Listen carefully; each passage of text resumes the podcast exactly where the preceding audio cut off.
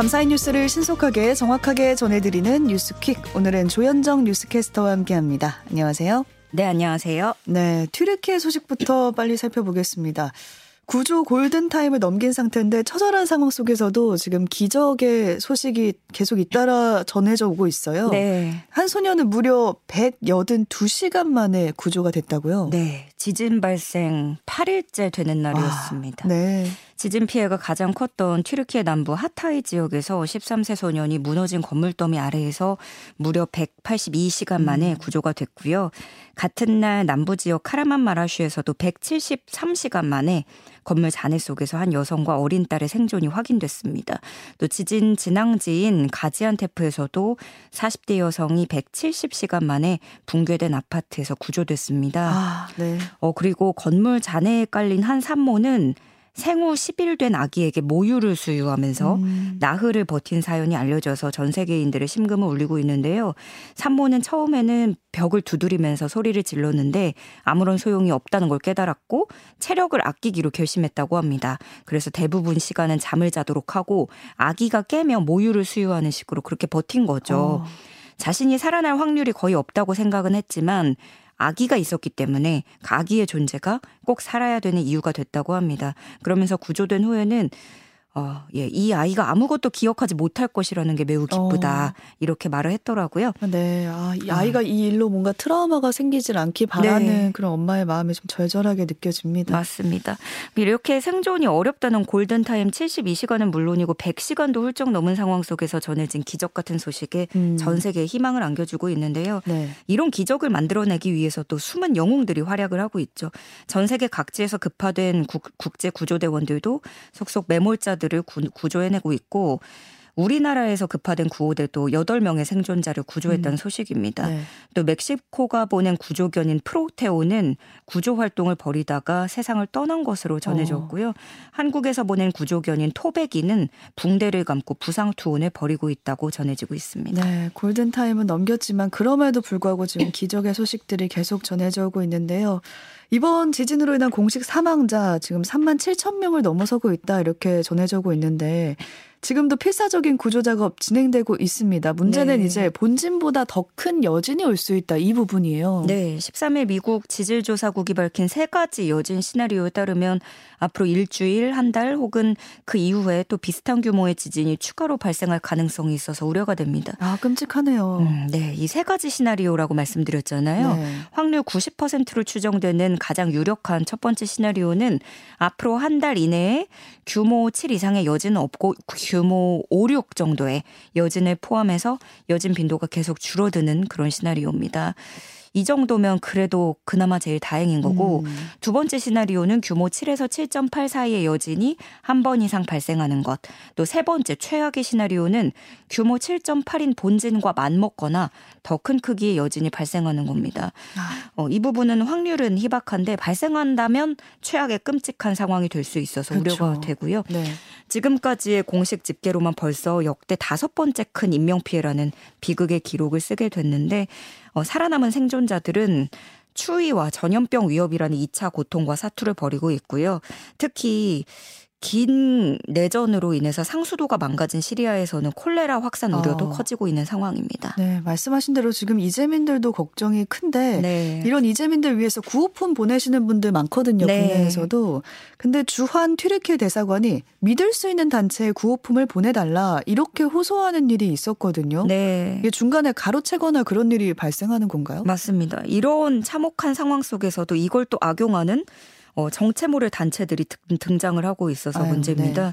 튀르키예 후원 전용 계좌 이렇게 띄워놓고 은행 계좌번호를 공유했는데 주한 티르키예 대사관이 확인한 바 이 조직은 대사관과 아무런 관련이 없다라고 설명을 했고요. 음. 대사관 측은 대사관 튀르키예 재난관리국, 대한적십자사와 같이 신뢰할 수 있고 잘 알려진 조직을 통해서 전달해 달라고 당부했습니다.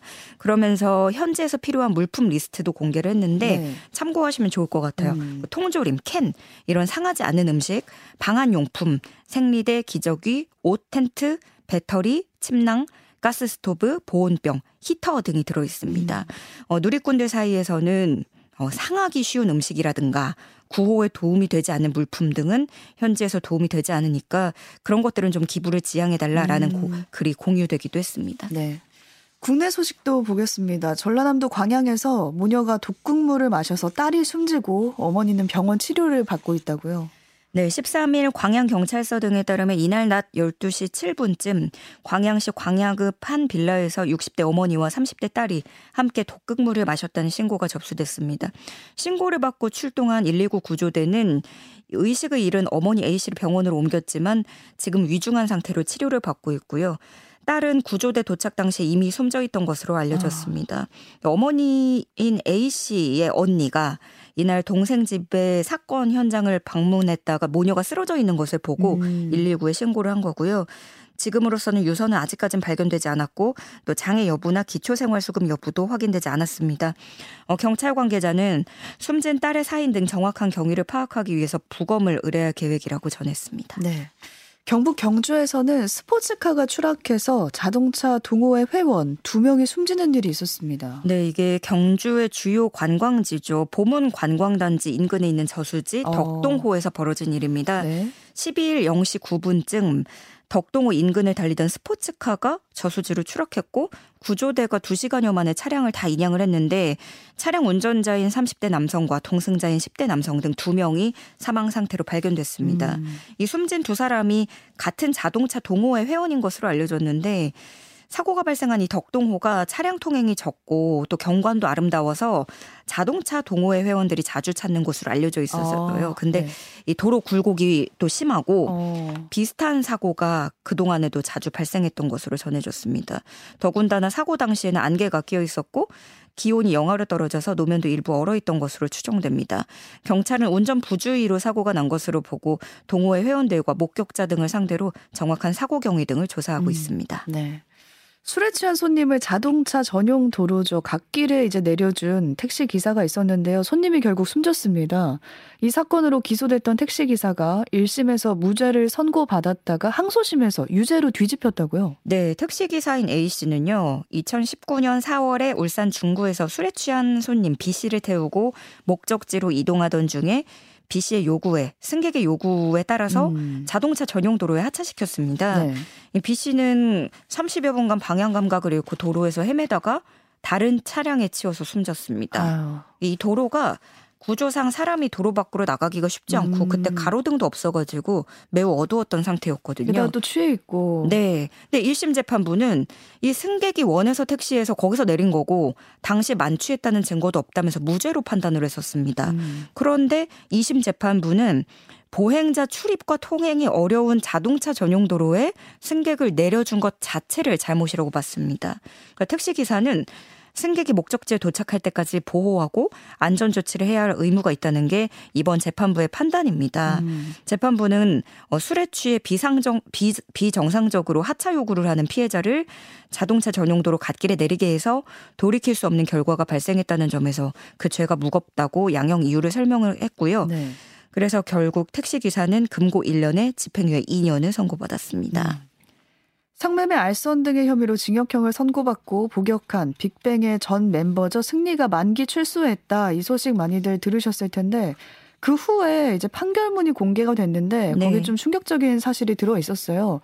승리가 중국 팬미팅을 마치자마자 그 현지에서 여성들을 불법 촬영했다 이렇게 알려지고 있죠. 네, JTBC가 공개한 승리의 판결문에 따르면 승리는 2015년 9월부터 2016년 1월까지 해외 투자자에게 총 24차례에 걸쳐서 성매매를 알선하고 음. 2015년 9월부터 같은 해 12월까지 두 차례에 걸쳐서 여성 2명과 성매매한 혐의를 받습니다.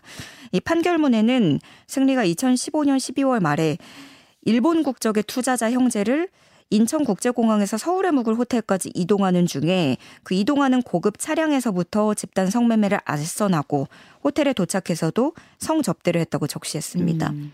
2016년에는 6월 달에 이 빅뱅 중국 팬미팅이 있었는데 중국에서 팬미팅을 마친 후에 중국 여성들을 불러다가 신체 사진을 불법 촬영한 내용도 담겨 있어서 충격을 주고 아, 있는데요. 팬미팅 당일에요? 네.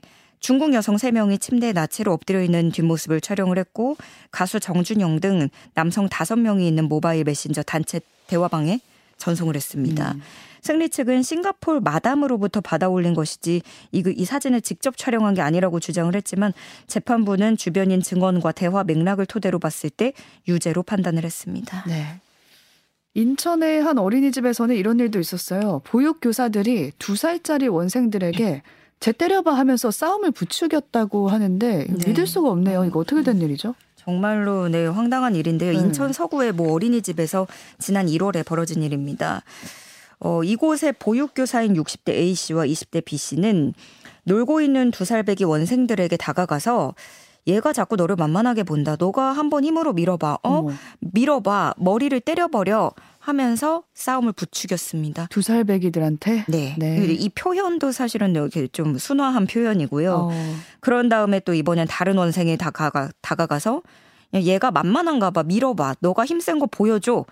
하면서 학대를 이어간 거 싸움을 음. 붙이고 그러면서 또 다른 아동을 향해서는 얘 바보야 완전 아무것도 몰라라고 말하면서 정서적 학대도 행한 것으로 파악됐습니다. 아, 네. 어, 조사 결과 A 씨는 어린이집에서 원아가 낮잠을 자지 않는다는 이유로 아이 옆구리를 가격하고 머리를 세게 누른 것으로 확인이 됐고요. B 씨도 원생이 낮잠을 자지 않고 어, 공룡 모형 장난감을 가지고 놀다가 자신의 얼굴을 건드렸다는 이유로 원생의 얼굴을 장난감으로 긁은 것으로 확인이 됐습니다. 네. 재판부는 이들이 어린이집 보육교사로서 자신들이 보호하고 돌봐줘야 할 아동들을 오히려 정서적으로 학대했다면서 범행을 우발적인 실수로 보기도 어렵다고 판단을 했습니다. 그러면서도 피해 아동 일부와 합의한 점, 또 동종 전과가 없는 점 등을 종합적으로 고려했다면서 양형 이유를 밝혔고요.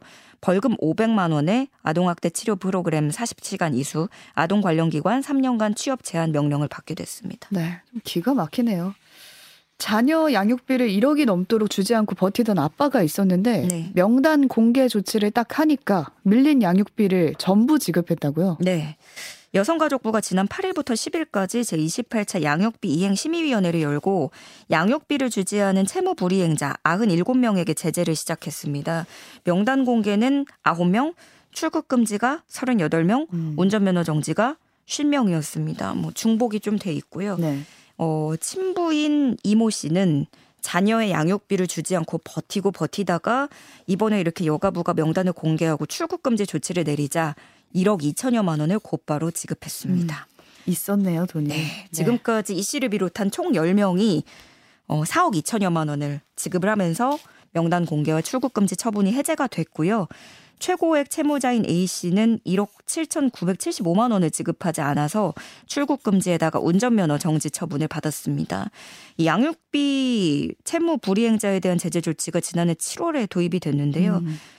뭐 여론도 높아 어, 힘을 얻고 있고 국민 인지도가 높아지면서 네. 제재 조치 요청 대상자도 증가하고 음. 있습니다. 네. 또 요즘은 청소년들을 대상으로 초고금리 불법 대출이 극성을 부리고 있다는데 이걸 뭐 SNS를 통해서도 광고를 엄청 하고 꽤 네. 많이 이용을 하고 있나 봐요. 그렇습니다. 어, 금융감독원이 조사한 결과 지난해 불법 사금융 신고가 12만 건이 넘은 것으로 조사됐고 특히나 그 청소년에게 SNS를 통해서 고금리로 사채를 빌려주는 광고가 지난해 3천 건을 넘어선 것으로 음. 조사됐습니다. 그러니까 어, 뭐 페이스북이나 트위터 등을 통해서 어 개개 개별적으로 보면 이게 그렇게 고액도 아니에요. 뭐 10만 원 빌려주고 음. 이런 건데 콘서트 관람권이라든가 게임 아이템 등을 사고 싶어 하는 청소년들을 유인해서 우선 대신 입금해 주겠다. 이렇게 행위를 벌입니다. 아, 당장은 빨리 구매해야 되는 거니까 네. 관람권 같은 경우는 놓칠 수도 있으니까. 그렇죠. 이제 네. 시간이 급해서 음. 빠르게 구매를 하고 대신 입금을 해주고 나면 10만 원 빌려줬는데 이틀 뒤에 13만 원 내야 되고요. 아. 더 늦어지면 연체료가 붙고 그렇게 해서 금리가 최고 수천 퍼센트에 이릅니다. 아이고, 네. 실제 이 업자 580여 명에게 어 아, 실제 업자가 있었는데 580여 명이 되는 피해자에게 만 원에서 10만 원 정도의 소액을 총 1억 7천만 원을 대출을 해줬고요. 수고비, 지각비 등의 명목으로 최고 5,475%에 달하는 초금 고금리를 받아서 챙겼다가 적발이 됐습니다. 어른이라면 이거 안 했겠죠. 그렇죠. 예, 네. 안타깝습니다. 예, 금감원이 그래서 범정부 차원의 대, 어, 대응에 나설 계획이라고 하는데요. 특히 이런 청소년과 같은 취약 그룹들 특성을 고려해서 맞춤형 불법 추심 대응책 등을 마련하기로 했습니다. 네, 끝으로 소식 짧게 보겠습니다. 최근에 인공지능을 활용한 챗봇, 챗 GPT에 대해서 반향이 참 뜨거운데 네. 중국에서는 사흘 만에 서비스가 중지됐다고요? 예, 중국판으로 인공지능 챗봇이 등장했습니다. 음. 챗 위안이라는 이름이고 지난 3일부터 서비스를 시작을 했는데 이제 질문을 하면 대답을 해주는 서비스잖아요. 네. 인공지능으로. 근데 여기에 러시아 우크라이나 전쟁에 대해서 질문을 했더니 러시아의 용서받기 힘든 침략 전쟁이다라고 답을 합니다. 음. 근데 이게 러시아가 우크라이나를 침공한 게 아니라는 중국 정부의 입장과 정반대 배치되는 답변을 한 거죠. 어. 그리고 중국 경제는 어떠한 문제가 있냐라는 질문에는 어, 투자 부족, 주택 거품, 어, 환경 오염 이런 중요한 문제들이 있고 경제 전망은 전혀 낙관할 수 없다 라면서 음. 중국 정부를 간접적으로 비판을 했습니다. 어, 네. 그러면서 이 중국 이용자들이 챗 위원과의 대화 내용을 캡처한 화면이 공유된 것들도 올라와 있는데요. 어, 각국 누리꾼들은 이 서비스 중단에 대해서 어, 챗 위원을 사상 개조시키기 위한 절차다 이런 반응을 보내고 있고요. 또 일부는 서방이 챗 위원에 장난을 쳤다 이런 음. 반응을 내보내기도 했습니다. 결국에 그래서 퇴출이 됐습니다. 네. 챗 위원이 조현정 캐스터와 여기까지 살펴봤습니다. 고맙습니다. 네, 고맙습니다.